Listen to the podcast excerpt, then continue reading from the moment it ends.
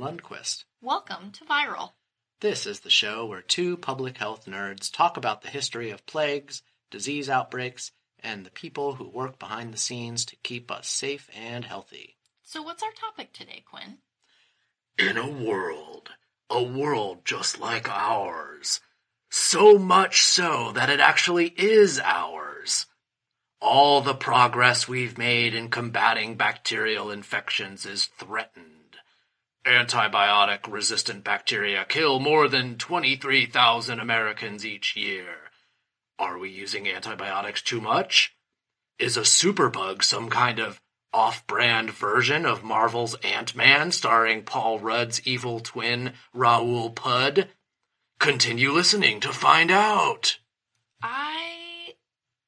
I have no words for what just happened.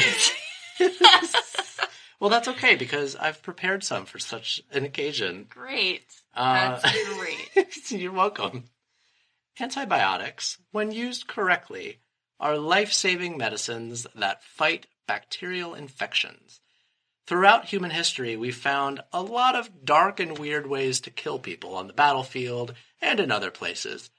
But most of the time, it was a bacterial infection from a wound that ended your life. That is, until the last 100 years or so. It either, or well, from the battlefield or from sexual relations. Ooh. Bear, bear, bear, bear. What? Everybody had syphilis. That's right. Just to be clear, antibiotics have been used for millennia to treat infections.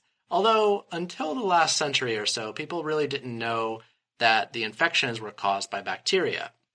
We were just kind of doing whatever at, at our problems, and sometimes it actually was right, even though we didn't understand why. Oh, you mean like, hey, let me rub some pus onto that kid's wound and see what Yeah, happens. let's see what happens. Various molds and plant extracts were used to treat infections by some of the earliest civilizations. The ancient Egyptians, for example, applied moldy bread to infected wounds. Wow. Like, ah, Daryl over there's got an infected wound. What do you want to do about it? I mean, I've got some moldy bread in the pantry. Um, yeah, let's try it. we're old timey Egyptians. We don't really know. Let's just rub it on there and see what happens. It worked. I'm a god now. Yay. uh, yeah. So I think we've talked about Alexander Fleming before on this show. We have. But as a quick recap, here's his deal.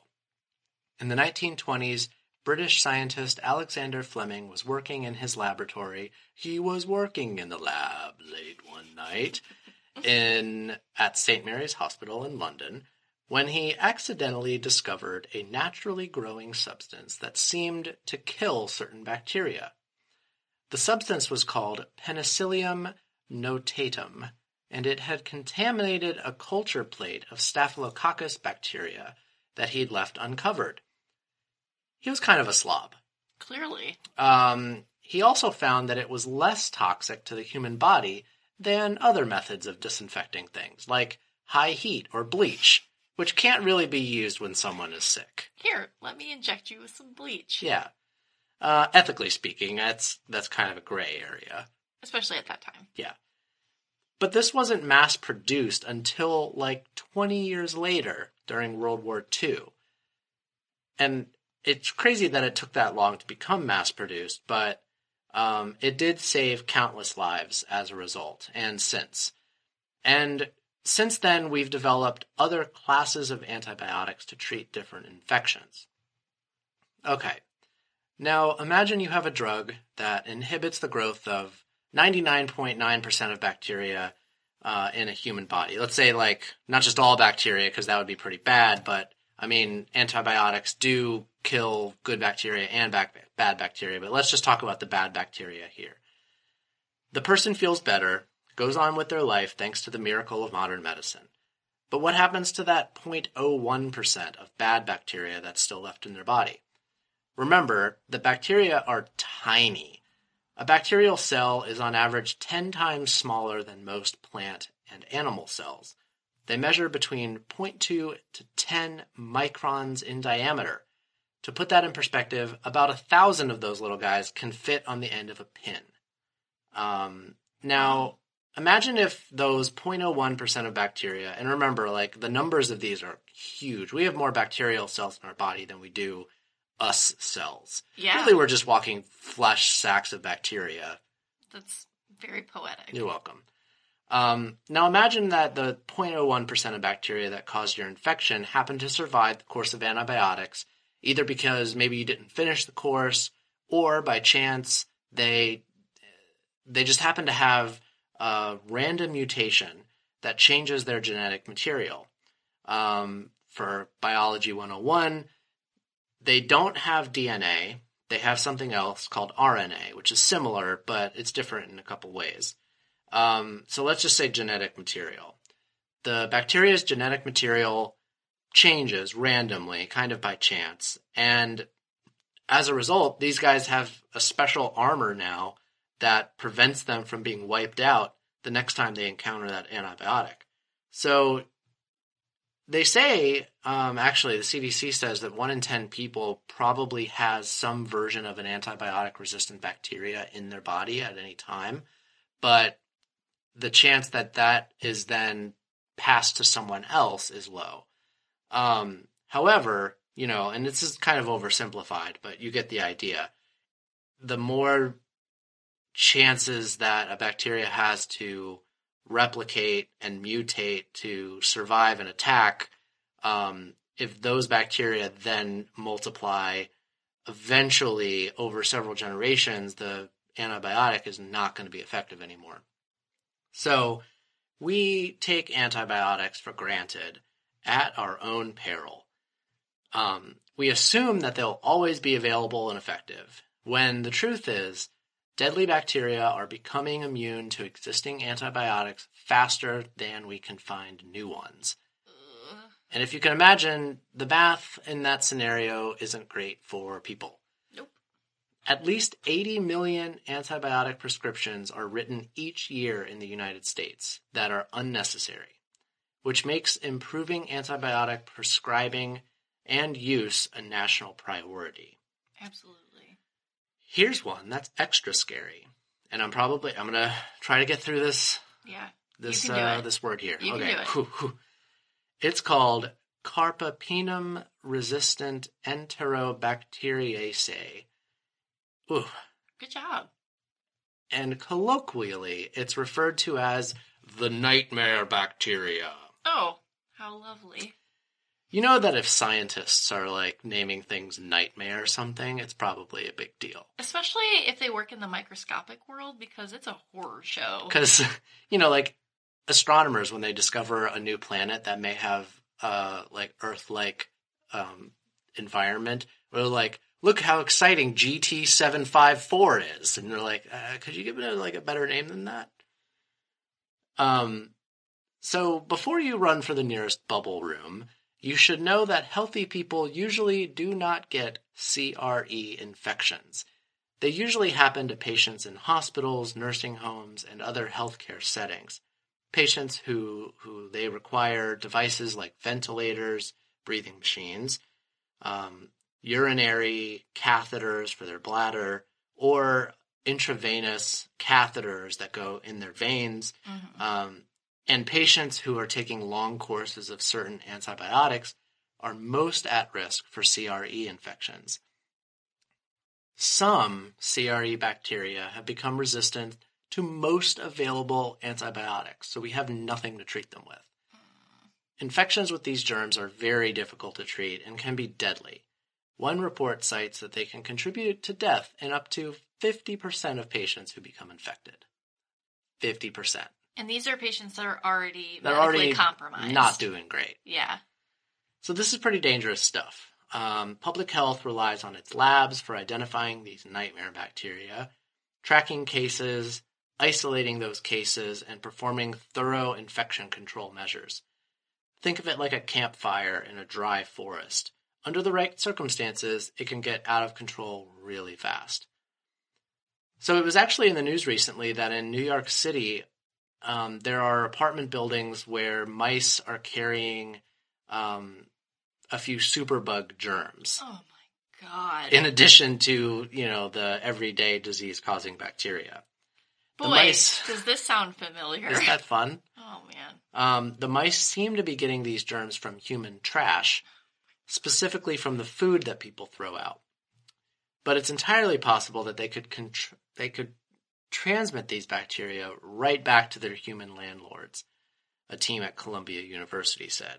So yeah, keep an eye out for that. The superbugs in the mice. I'm just in my head. I'm thinking of just like this tiny little bacteria that looks like a cowboy, and he's just like riding, riding around the mice. Oh, that's like- that's that's really cute. but also disgusting. Got like a couple of six shooters. Oh boy. Yeah. Um, so yeah, we have to remember that antibiotics are very important, but they do nothing against the common cold. Wait, what? Um, that is caused by a virus. Oh, do tell. They are effective against things like strep throat, some types of pneumonia, diarrheal diseases, sinus infections, ear infections, and some hospital related infections. But many of our antibiotics are unnecessarily prescribed. Hmm. I wonder why. Yeah. Over time, if more and more people take antibiotics when not necessary, drug resistant bacteria can continue to thrive and spread. They may even share their drug resistant traits with other bacteria. Yeah. Drugs may become less effective or not work at all in certain disease causing bacteria. And this is a big deal. Um, when antibiotics are needed, doctors usually prescribe a mild one before trying something more aggressive, like vancomycin. Newer antibiotics can be more toxic and more expensive than older ones. Also, there's less of a chance that the newer ones um, have bacteria that are resistant to them. So we want to use those only in extreme circumstances. The big guns. Mm-hmm. Eventually, bacteria will develop resistance to even the new drugs. So, yeah. In recent years, some superbugs, such as vancomycin resistant enterococci bacteria, remain unaffected by even this antibiotic of last resort. And entero usually means colon. Uh, So, not great, guys. Not great. The best way to prevent bacterial infections on the individual level is by washing your hands frequently with soap and water. It's also a good idea not to share personal items like towels or razors. Um, and finally, use antibiotics only as directed, and make sure you finish your course. If you're given yes. a course. Oh my gosh. If you're given yes. a Z pack and after a couple days you're like, I feel better, you just finish the just thing. finish. Fin- finish it. Finish him. We can all do our part to fight drug resistant bacteria. But before we go, I just want to issue one little correction so people stop messaging us about it. We know now that whooping cough is caused by pertussis, Yeah. Sorry about not that. diphtheria. it was a really good learning moment. And we us. learned now that some people listen to our show. we sure did. We should drop in little mistakes like that We every once. should. in- No, I'm not gonna. Oh yeah. I, I want to. I want to hear that you like our show, not that we're idiots. Yeah. so thank you, Erica. Thank you, Abby. Thank you, everyone else who mentioned that to us. Yep. We know that we made a goof, but It was a good goof. it was a good goof. It was a, a goof with good intentions. That's right. Yeah. Yeah. Sure. Uh, yeah. Oh, fun fact.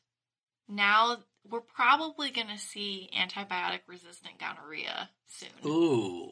Yeah. Now there's there's something. Yeah. Remember how I talked about, yeah, either, you know, you may die from a battle wound or you may die from a, an STI. So last time we talked about how I shared a terrifying article with you about uh, black lung in Kentucky coal miners. I remember you shared with me a terrifying article about antibiotic resistant gonorrhea. Super gonorrhea. Super gonorrhea. That's a great band name. It's mm. What kind of Maybe music not. would they play? Folk.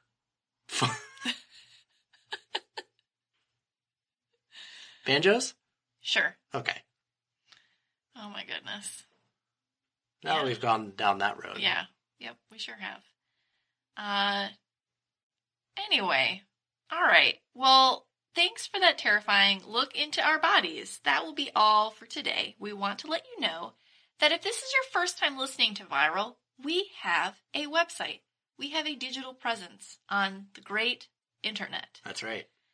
Visit us at www.viral-pod.com and you can sign up for email alerts and just learn about the show if you want to learn more. You will not contract any antibiotic resistant bacteria by going to viral-pod.com. You will not, even despite the name, you will not. uh, also, please give us a review on Apple Podcasts or wherever people review podcasts. We'd really love to hear from you. If you have a suggestion for a future topic, let us know using uh, the email form on our site. Also, our intro and outro music is Take Your Medicine by the Quick and Easy Boys. And as always, remember to wash your hands. Like, we literally just did an entire episode about why it's important to wash your hands. Yup. I'm Quinn Lundquist. And I'm Linsey Grove. Wash your hands.